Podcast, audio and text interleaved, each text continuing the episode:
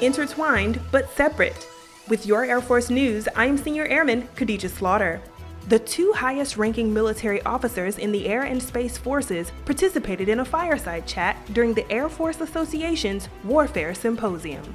General C.Q. Brown Jr., Air Force Chief of Staff, explained how close the Air and Space Forces really are when it comes to the nation's defense. I mean, we are so intertwined, we are so dependable on each other, not just from a you know, base operating support construct, but operational. We cannot do what we do as a joint force without the Air Force and the Space Force.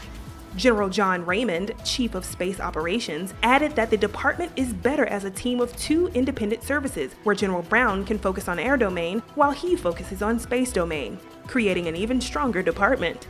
That's today's Air Force News.